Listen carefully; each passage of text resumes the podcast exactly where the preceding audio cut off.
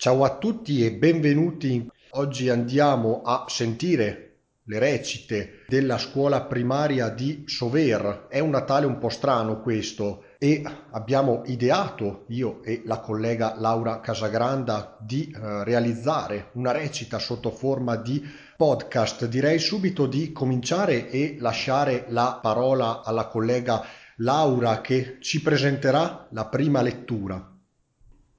Iniziamo la rassegna con una delle tante leggende legate ad uno dei più caratteristici simboli del Natale, l'abete.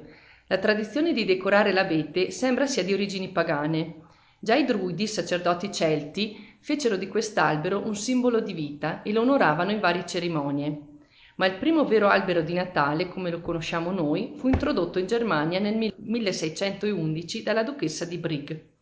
Sentiamo Aurora che ci racconterà la storia di un abete e di un boscaiolo.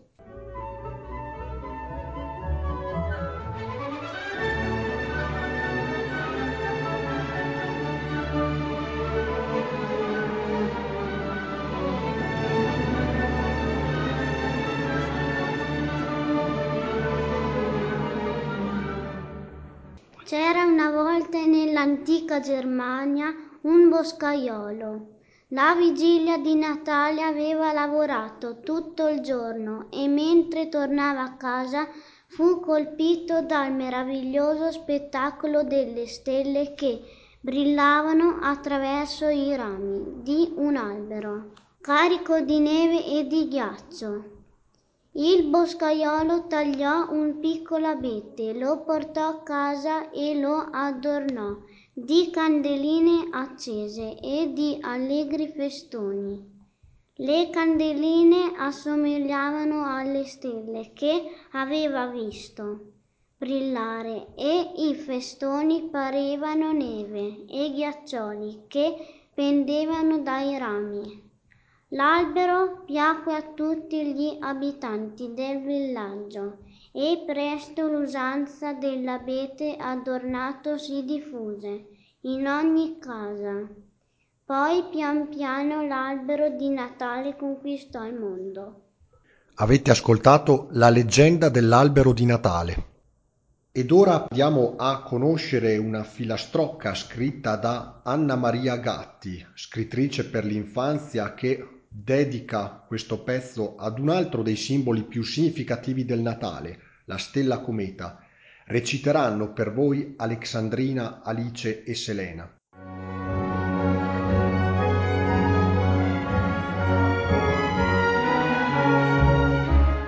C'era il buio più assoluto, mentre forse sarebbe accaduto. Non un barlume, non una stella poi era persa lei la più bella. Niente sembrava più come prima. Al suo bagliore impallidiva la luna e il cielo subiva quell'evento cullando un nuovo nastro d'argento. Tutte le stelle, piccole e grandi, tra luce erano brillanti, accompagnando in tutto quel blu il primo sogno del bimbo Gesù. Ancora una filastrocca, questa volta scritta da Gianni Rodari, noto scrittore di libri per l'infanzia, di cui quest'anno si sono celebrati cento anni dalla nascita. Anno nuovo di Gianni Rodari, legge Martino.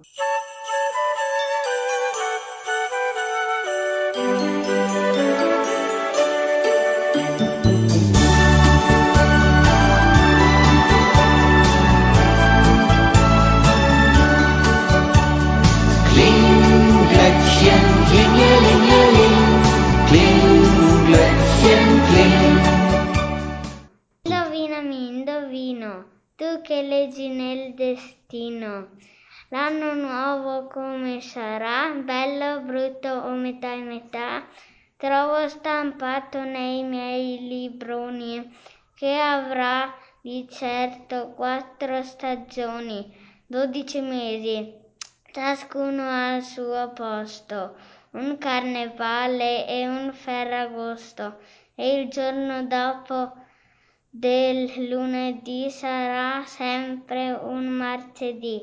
Di più per ora scritto non trovo nel destino dell'anno nuovo. Per il resto anche quest'anno sarà come gli uomini lo faranno. Ed ora ascoltiamo un'altra filastrocca intitolata Conta l'amore, una dolce poesia sulla figura di Gesù bambino scritta da Santo Parisi. Leggeranno per voi Nicola e Diego.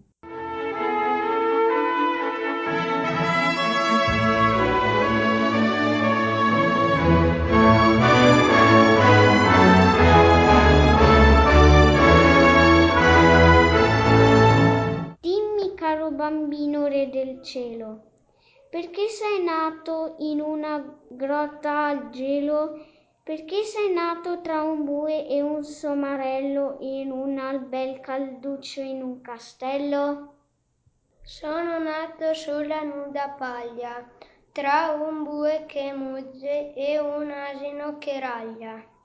Povero, al freddo, in una scura grotta e non nel lusso tra tanta gente dotta, perché più dello sfarzo e del sapere conta la ricchezza del tuo cuore, conta la bontà, conta l'amore. Proseguiamo con Michele e Pietro, che ci leggeranno il racconto dal titolo Babushka, che letteralmente significa nonna. Questa storia è tratta dalla tradizione popolare russa e racconta di un'anziana signora che ogni anno, la notte dei Re Magi, porta doni a tutti i bambini. L'ambientazione è inserita nel contesto rurale delle fredde foreste russe, immaginando il lungo viaggio dei Re Magi verso Betlemme.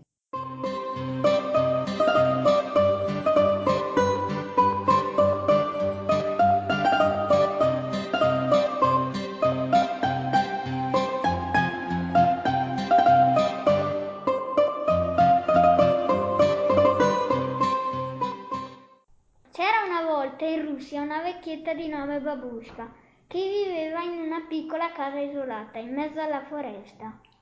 Una notte d'inverno, mentre cadeva la neve e faceva un freddo terribile, Babushka udì un rumore. Toc toc toc. Qualcuno bussava alla porta. Chi può essere? si chiese la donna. Aprì la porta di casa e vide tre uomini vestiti con bellissimi mantelli e con le braccia braccia cariche di pacchetti. Li invitò a entrare per cenare e riscaldarsi accanto al fuoco. Una volta sassi- saziati, Babushka chiese loro, timidamente, come si chiamassero e cosa facessero nella foresta, in piena tempesta di neve. Siamo i remati, rispose il primo. Viaggiamo da giorni alla ricerca di un re bambino nato qui vicino continuò il secondo. Veniamo per celebrare la sua nascita e portargli dei doni. Siamo stati guidati da una stella molto luminosa, concluse il terzo. Ma con questa grande tempesta l'abbiamo persa di vista. Babushka era molto incuriosita dalla loro storia. Un bambino, una stella, dei doni. Che cosa poteva significare tutto questo? Quando la tempesta si fu placata, i re magi si prepararono a ripartire e ringraziarono Babushka per essere stata così gentile. L'anziana donna augurò loro buon viaggio e si sedette di nuovo accanto al fuoco. Ma Babushka era curiosa, avrebbe voluto vedere anche lei quel misterioso bambino. Raccolse dunque le sue cose e riempì uno zaino con decine di meravigliosi regali per il re bambino che era appena nato. Partirò non appena farà giorno, si disse, e se cammina abbastan- abbastanza spedita sono certa che ritroverò i tre viaggiatori. Sfortunatamente l'indomani mattina la neve aveva cancellato le loro tracce e al villaggio nessuno aveva visto che direzione avessero preso. Babushka cercò per giorni e giorni, ma non trovò mai traccia dei re della stella o del bambino. Allora, prima di rientrare a casa, distribuì i giocattoli che aveva messo nella sua borsa a tutti i bambini che incontrava. Da quel giorno, ogni Natale, Babushka riempie il suo zaino di doni e percorre tutta la Russia per offrirli a ogni bravo bambino.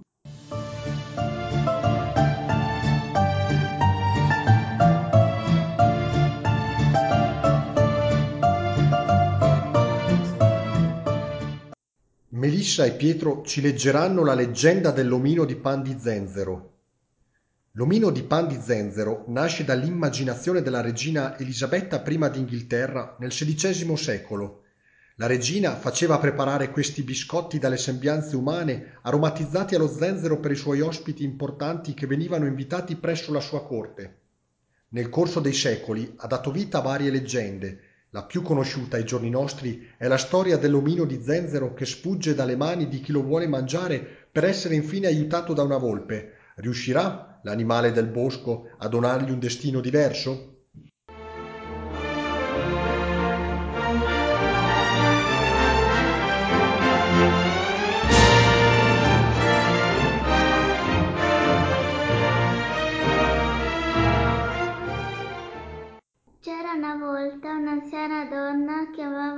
Molto preparare dolci.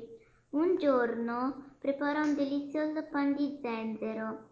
Poiché le avanzava un po' di impasto, creò un ultimo biscotto a forma di omino. Quando aprì lo sportello del forno, l'omino di pan di zenzero saltò sul tavolo in piedi sulle due gambe e si mise a correre cantando. Sono l'omino di pan di zenzero, il mio impasto è una vera delizia, ma se mi vuoi mangiare dovrai prendermi. E fuggì attraverso la finestra. L'anziana donna posò le teglie e gli corse appresso. Lungo la strada passarono davanti a un pastore che sorvegliava le sue pecore. Lo prenda! gridò la donna. Senza perdere tempo, il pastore si mise a correre, seguito dalle sue pecore. Ma l'omino di pan di zenzero era davvero troppo veloce. Sono l'omino di pan di zenzero, il mio impasto è una vera delizia. L'anziana donna voleva mangiarmi, sono riuscita a scappare, non riuscirete mai a prendermi.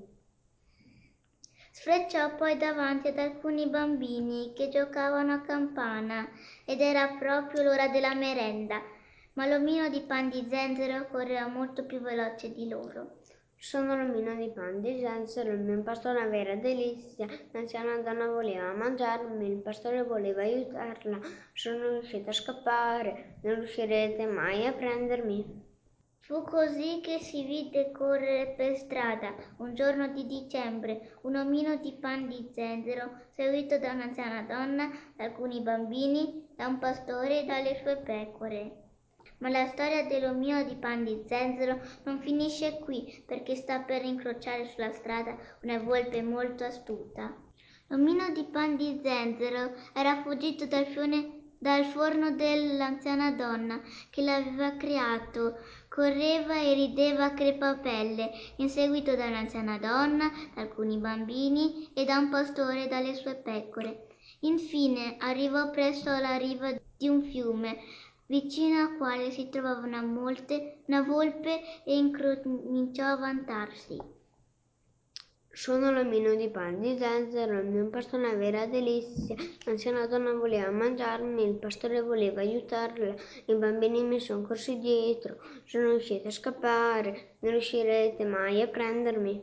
Davvero? gli rispose la volpe. E come farai ad attraversare il fiume? L'omino di pan di zenzero si fermò di colpo, turbato. Non preoccuparti, gli disse la volpe.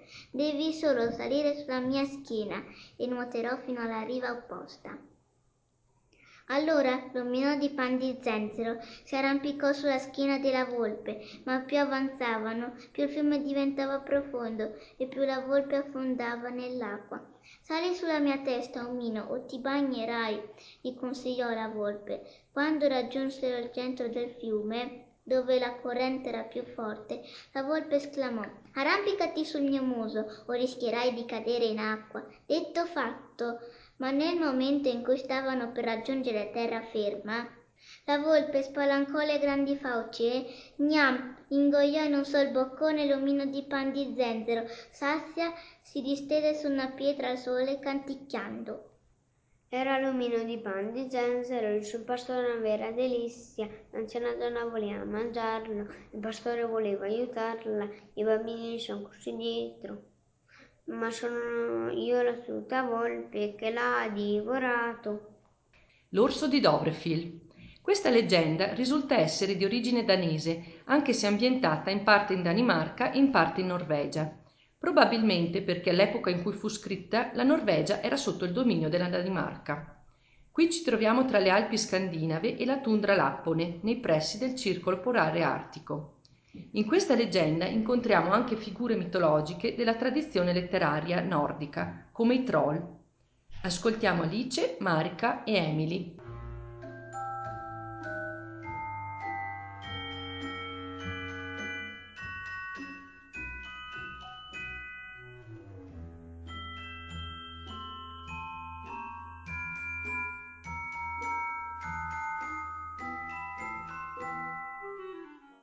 Una volta nel Grande Nord un viaggiatore che stava attraversando tutta la Danimarca con un orso bianco che desiderava offrire al proprio re. Alla vigilia di Natale il viaggiatore raggiunse le montagne del Dovrefjell. Cercando un posto dove lui e il, su- e il suo orso potessero riposare, bussò alla porta di una casa isolata ai margini della foresta. L'uomo che gli aprì la porta si chiamava Halvor.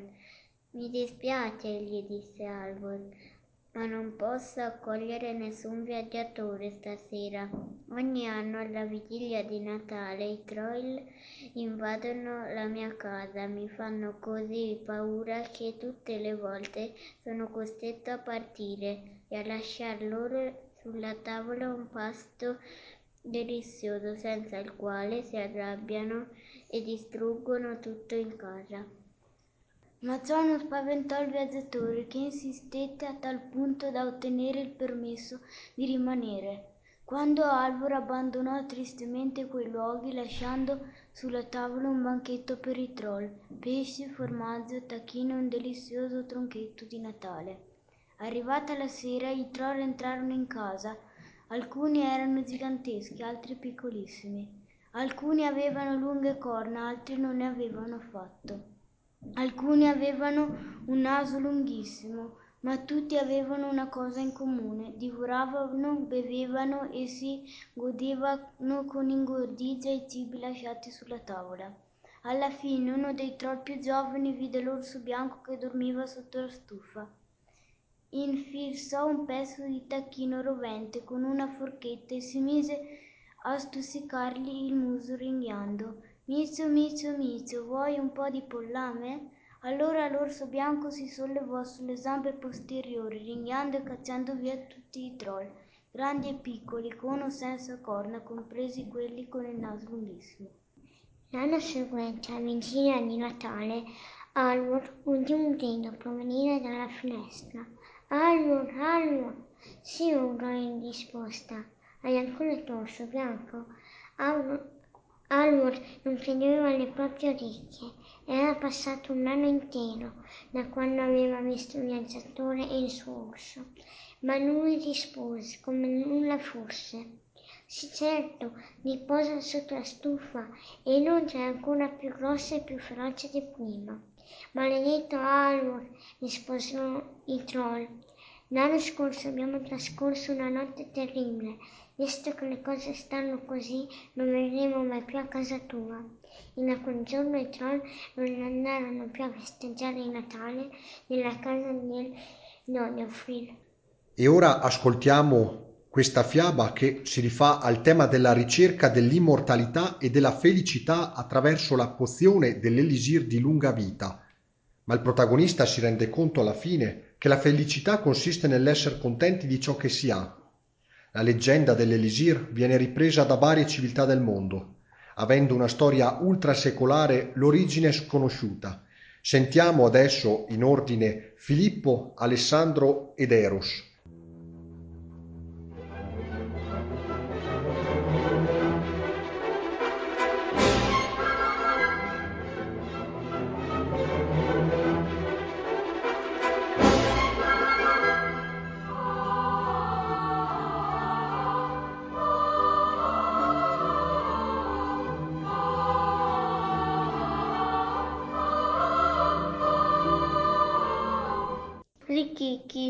C'era una volta un contadino che era diventato molto povero perché il raccolto quell'anno era stato pessimo.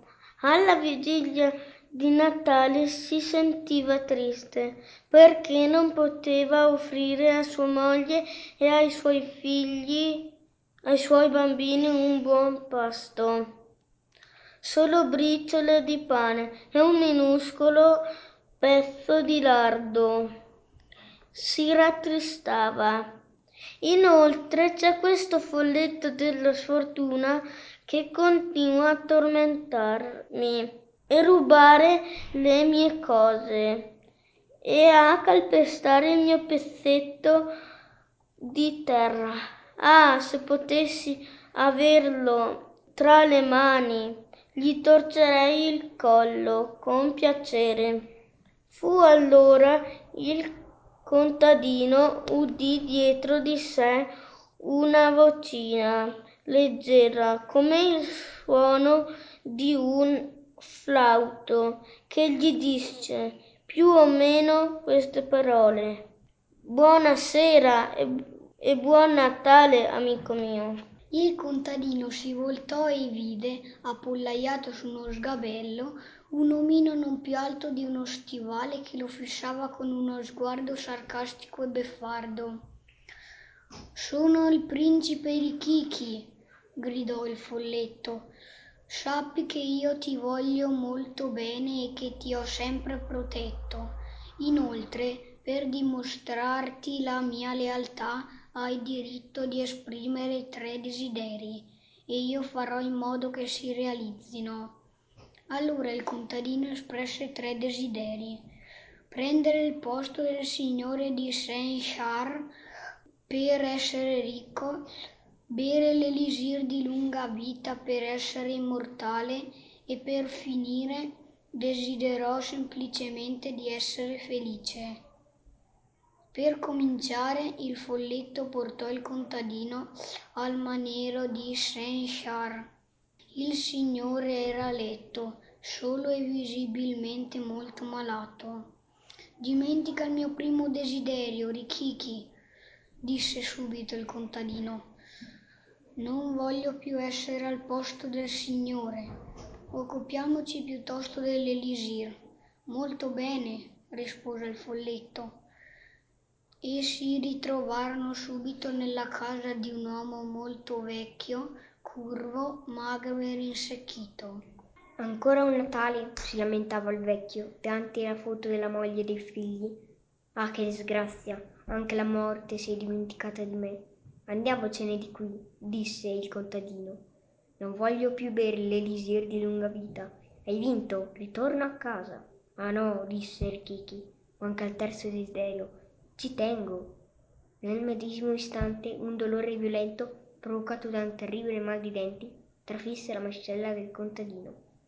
Il poveretto soffrì per ore e trascorse il suo tempo a maledire il folletto. Poi, improvvisamente, non avvertì più alcun dolore. Si sentì così sollevato da essere in quel momento l'uomo più felice del mondo. Volevi essere felice, ecco fatto, disse compiaciuto Kiki. Avevi bisogno di questa prova per apprestare la tua fortuna. Bisogna ammettere che Rikiki aveva ragione. Il Natale contadino, benché modesto, fu la più felice delle feste. Ed ora ascolteremo una delle più classiche delle fiabe natalizie, Lo schiaccianoci. Fu scritta da Hoffman nel 1816, nel pieno della corrente letteraria del romanticismo. La fiaba divenne famosa quando il compositore Tchaikovsky scrisse delle musiche per l'omonimo balletto, che fu presentato per la prima volta nel dicembre del 1892 presso il teatro di San Pietroburgo. Ascoltiamo Nicole Mara e Sebastian.